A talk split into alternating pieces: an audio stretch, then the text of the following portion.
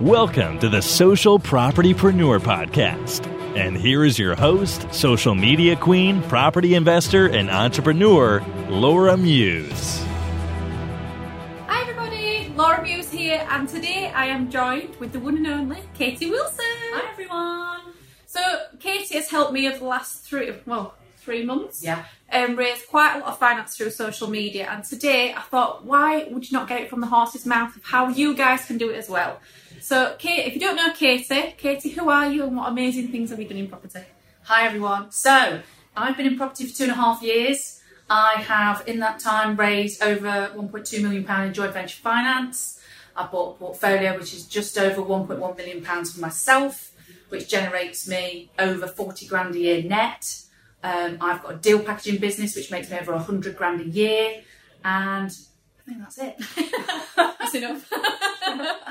um, so Katie's going to share with you guys today how she started from uh, where she was, um, how she's got to where she is today, and she's going to give you some top tips of how you can go and do this starting from right now, because that's kind of what I did three months ago, and um, it's working pretty well for me. So we thought we'd share this information. Yeah, doing fantastic, Laura.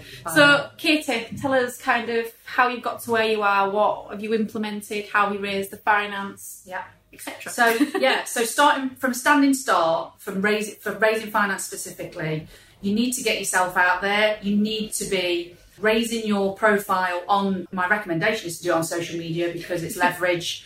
Uh, you can touch hundreds, hundreds, if not thousands, of people. Uh, so Facebook, LinkedIn, Instagram works really, really well. And um, don't worry if you're just starting out and you feel like you've got nothing to post. Just posting anything that proves that you're active in property will get you in the mind space of people that are watching you. And, and the beauty of it is you don't realise who is watching you. So uh, investors will come out of the woodwork and you don't even realise. Um, so if you're just going on a viewing, take a photo of something in the house, you know, pink bathrooms, flowery carpets, whatever, strange system like alarm systems and weird stuff, wacky weird stuff. Um, ask questions, um, download a content calendar, or even just copy what me or, or and Laura are doing um, on our social media profiles and do something, or make it your own. But if you're looking for ideas, do what we did. Um, and your investors will start to come out of the woodwork basically. I mean, I did it in my first six months, I raised basically just under a million quid, and Laura's done it even quicker than me.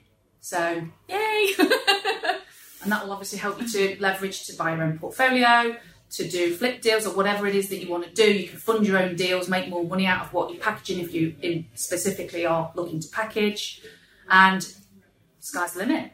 And on the flip side of that, so we've attracted the investors. What about the properties? Kind of what? Because obviously you are renowned for below market value properties. For people out there, um, Yeah. what were the steps you took to do that? Um, where did you go? How did you find them? That Yeah. type of thing. So uh, yeah, I mean, for me, with my deal packaging business, it's mainly about my. I have five different channels of marketing. So the first one for me is estate agents.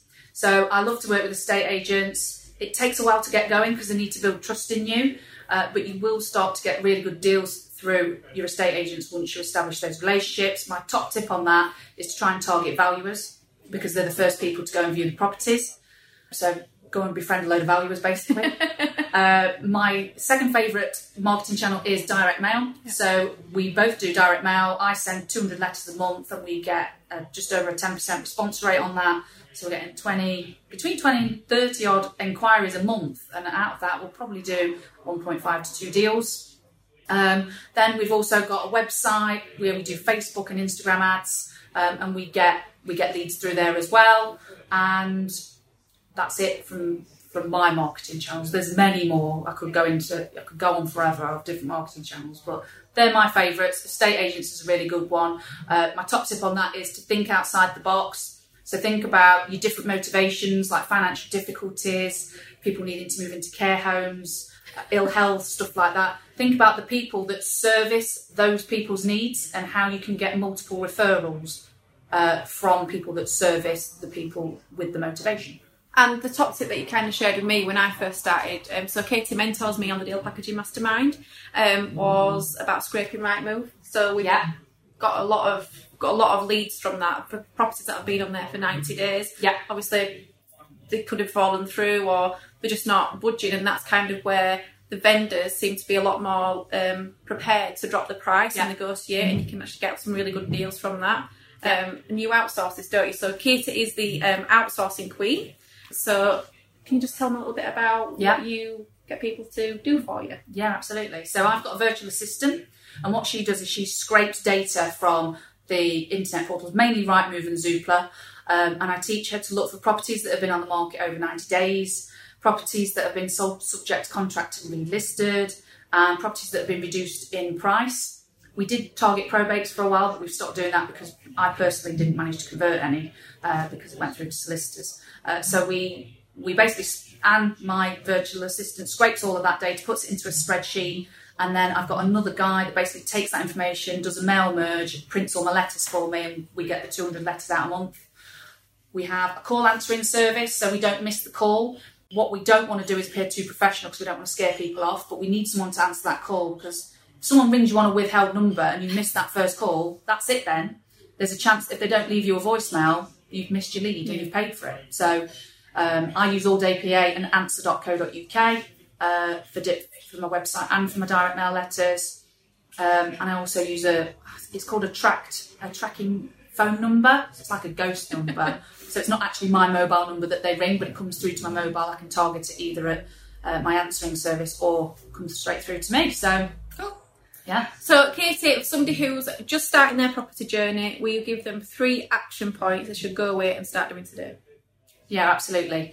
You need to go out there and start building your credibility on social media. It doesn't matter if you've not done anything, just post anything that you're thinking about in property just to get in people's mind space. Start adding people on your Instagram accounts that are in different property groups and create a following.